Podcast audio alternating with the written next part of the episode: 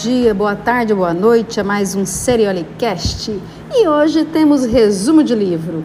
O livro escolhido foi a obra do Daniel Kahneman, Rápido e Devagar, Duas Formas de Pensar.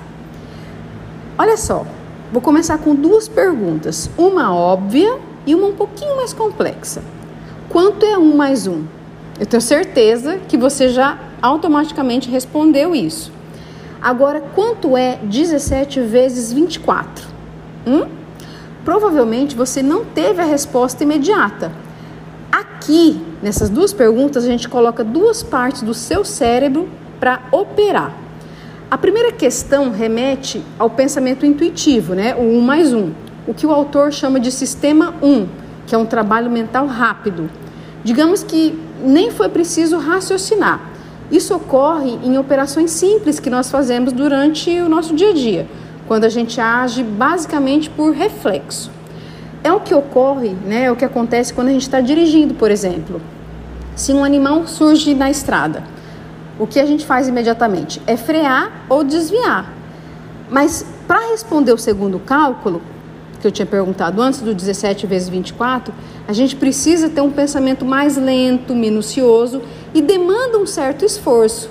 Então, nesse momento, a gente aciona um sistema recordativo sobre como fazer contas matemáticas. Então, a gente coloca em ação o que o autor chama de sistema 2, um pensamento lento que busca a melhor decisão. Esse é o mesmo sistema acionado, por exemplo, para fazer investimentos. As pessoas não são levadas pela emoção, ou pelo menos não deveriam, né? é uma ação que requer um pensamento lógico. Então a gente aciona o sistema 2. Contudo, porém, entretanto, tanto um sistema de pensamento quanto o outro, ele pode nos levar a ações erradas. Pensa comigo. No caso do exemplo do animal na estrada, 99% das pessoas frearia ou ela desviaria por intuição mesmo. Porém, muitas vezes acelerar o carro poderia ser a melhor escolha para evitar um acidente ou evitando que o animal, por exemplo, é, bata na lateral do carro. Seria uma decisão rápida, mas que te, precisaria unir o sistema 1 e o 2 do cérebro para resolver melhor o problema. Mas vamos entender isso melhor, tá bom? O autor ele discute o funcionamento da mente humana para tomar decisões nesse livro, em especial sobre os sistemas de processamento de informação.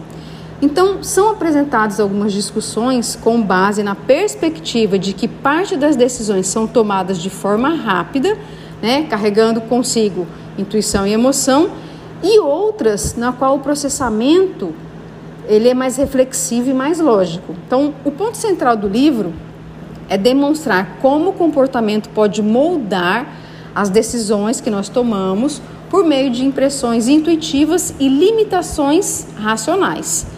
Kahneman, ele é um professor e pesquisador na área de psicologia e de aspectos comportamentais que influenciam a economia. Ele é reconhecido como um dos psicólogos mais influentes do mundo, tanto que já recebeu um prêmio Nobel. O autor ele pegou emprestado os termos Sistema 1 e Sistema 2 de outros psicólogos para nomear os sistemas de julgamento, escolha e pensamento que permeiam a nossa mente. Então, o Sistema 1, ele monitora tudo o que acontece dentro e fora da mente e gera algumas análises de vários aspectos de cada situação, sem ter alguma intenção específica. Esse sistema ele foi criado para fazer análises contínuas dos problemas que precisam ser resolvidos para que a gente sobreviva. A sua operação é muito rápida e automática, então ela acontece com pouquíssimo ou praticamente nenhum esforço. A gente nem percebe que está acontecendo.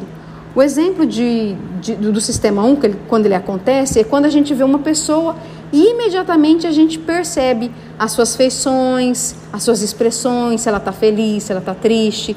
Sentimentos, por exemplo, como a simpatia, também surgem do sistema 1. Ele é que dá origem a impressões e sensações que elas servem de fonte para as nossas crenças e escolhas lá no sistema 2. Então, as suas operações automáticas, elas geram padrões de ideias mais complexos. Alguns outros exemplos de momentos em que o sistema 1 entra em ação é quando a gente percebe que tem um objeto mais longe, quando a gente escuta um som de repente, a expressão né, que a gente percebe num olhar, uma voz mais hostil, quando a pessoa está mais brava. Então, gente, tudo isso é perceptível pelo sistema 1. O sistema 2, ele tanto recebe quanto produz perguntas que ele mesmo busca responder, dirigindo atenção para elas e procurando soluções para esses questionamentos na nossa memória. Então, o sistema 2 ele entra em ação quando a gente precisa executar uma tarefa mental mais trabalhosa, quando a gente vai resolver uma conta. As suas operações, elas geralmente estão ligadas à experiência subjetiva de atividade, escolha e concentração. Esse sistema ele tem crença, faz escolhas e decide como pensar e agir a respeito de determinado assunto, uma situação, alguma coisa. Ele é mais lento, porque o sistema 2 ele constrói os pensamentos em séries ordenadas, passo a passo. Então, de acordo com o livro, em determinadas situações, o sistema 2 ele toma o controle para si, porque ele precisa dominar os impulsos do sistema 1, um, porque ele é muito automático e as suas operações exigem atenção e são descontinuadas quando a, a, essa atenção é desviada. Então, outros exemplos do sistema 2. Quando a gente precisa concentrar é, na voz de uma única pessoa quando tem uma sala cheia de, de, de outras pessoas fazendo barulho. Quando a gente procura por uma pessoa com uma característica específica, quando a gente identifica um som que é surpreendente com a ajuda da nossa memória, quando a gente é, presta atenção no nosso comportamento no meio de outras pessoas, quando compara o valor de produtos, quando a gente vai analisar a validade de um argumento lógico, se ele é complexo ou não. Então, ambos, né, os sistemas, eles são explicados de forma separadas, mas eles não funcionam de forma isolada. Muito pelo contrário, um alimenta o outro. As impressões e sentimentos gerados pelo sistema 1, ele pode ser endossado né, pelo sistema 2, construindo crenças e ações voluntárias. Inclusive, o, o sistema 2 ele é ativado quando, quando alguma coisa ocorre que viola os padrões do sistema 1. Segundo o autor, o sistema 2 ele, ele é solicitado, ele é requerido quando surge algo que o sistema 1 não consegue lidar. Né? Eu não estou conseguindo resolver isso no sistema 1, então vamos para o sistema 2. O livro mostra que o primeiro sistema ele tem mais influência sobre o segundo quando ele está ocupado, por exemplo. O que explica, por exemplo, a dificuldade de resistir um chocolate, né? enquanto a gente passa horas fazendo contas. é difícil mesmo. Outro item abordado no livro do Daniel Kahneman é sobre previsões, intuições. Às vezes a gente precisa tomar decisões muito rápidas, quase que imediatas. Então a gente aciona o sistema 1. Mas como que a gente faz para tornar essa decisão assertiva? O autor ele traz a situação de chefes de um grupo de bombeiros. Em uma situação de estresse durante o um incêndio, a vivência passada em situações similares pode resultar a, entre a vida e a morte para a equipe daquele chefe. Por isso o sistema 1 é tão importante, quando ele está ativado, ele pede uma ação imediata. Então, essa situação pode ser fuga ou enfrentamento. Nesse sentido, quando se combate as chamas do edifício, do teto ou mesmo chão, né, que ele pode ceder, um bom chefe de bombeiros ele tende a identificar rapidamente esse risco. Em segundos, ele vai tomar a decisão de retirar o time do lugar e, para isso, ele precisa fazer uma análise de risco. Isso significa que ele precisa parar por um momento para não se deixar levar pelo impulso e unir essa ação do sistema 1 ao cálculo do sistema 2 do cérebro. O seu instinto de sobrevivência, a experiência que ele já tem e o raciocínio teórico de aprendizado, eles precisam estar unidos para tomar a melhor decisão. Essa questão da, da intuição é, leva a um ponto também do livro, que é a confiança excessiva impacta em algumas transformações. Então a gente precisa levar em consideração o risco de colocar a inteira confiança só na intuição. Isso pode ser visto de forma muito nítida no mundo dos negócios. Mesmo que seja uma situação que não represente, por exemplo, vida ou morte, como no caso do, do chefe dos bombeiros, ela pode representar o declínio ou até a dissolução de uma empresa. O autor ele chama isso de confiança excessiva. Quando um líder toma decisões baseadas apenas na sua experiência ou na crença, a chance de fracasso é maior e pode impactar, inclusive, na, na evolução da transformação digital dos negócios. Às vezes, esse viés cognitivo dos líderes pode afetar diretamente isso. Além da ancoragem, existe a negligência da probabilidade de mudança do mercado, deixando empresas e empreendedores de várias áreas da economia para trás. Dessa forma, fica claro que é importante né, os empreendedores do campo, da cidade, serem otimistas, mas eles precisam entender os dois grandes riscos: o de negligenciar fatos sem analisar e criar ilusões internas que acaba afastando alguns empreendedores dos fatos concretos. E se existe a armadilha de excesso de confiança, existe também outro ponto de atenção quanto ao sistema 1. O ser humano, em geral, ele reage mais com intensidade a perdas do que a ganhos. Então, essa versão à perda fica evidente quando a gente vê a segunda pergunta, que tem até no livro, né? Rápido e devagar. O que, que você prefere? Conseguir 900 dólares com certeza ou 90% de chance de conseguir mil dólares?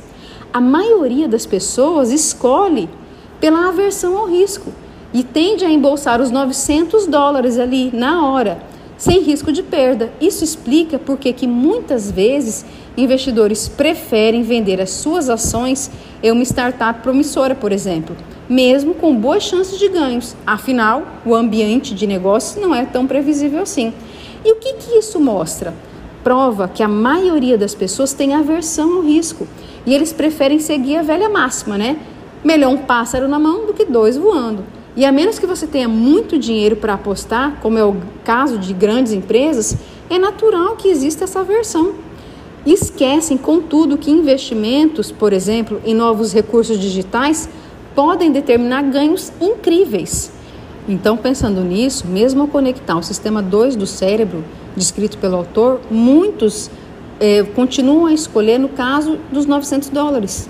Se a conclusão final for essa, na minha opinião, está tudo certo desde que você se, incentive a fazer a reflexão e não agir por impulso, seja negar a proposta ou apostar sem pensar. Então, o, o autor ele compartilha um estudo a respeito de pessoas que vivem mais do que a média. A pesquisa revelou que são pessoas que trabalham mais e são sensivelmente mais otimistas sobre os seus ganhos futuros. O fato é que pessoas otimistas, elas exercem uma influência central nas nossas vidas. As suas escolhas fazem diferença. Eles são líderes políticos, militares, empreendedores, inventores, não são pessoas medíocres.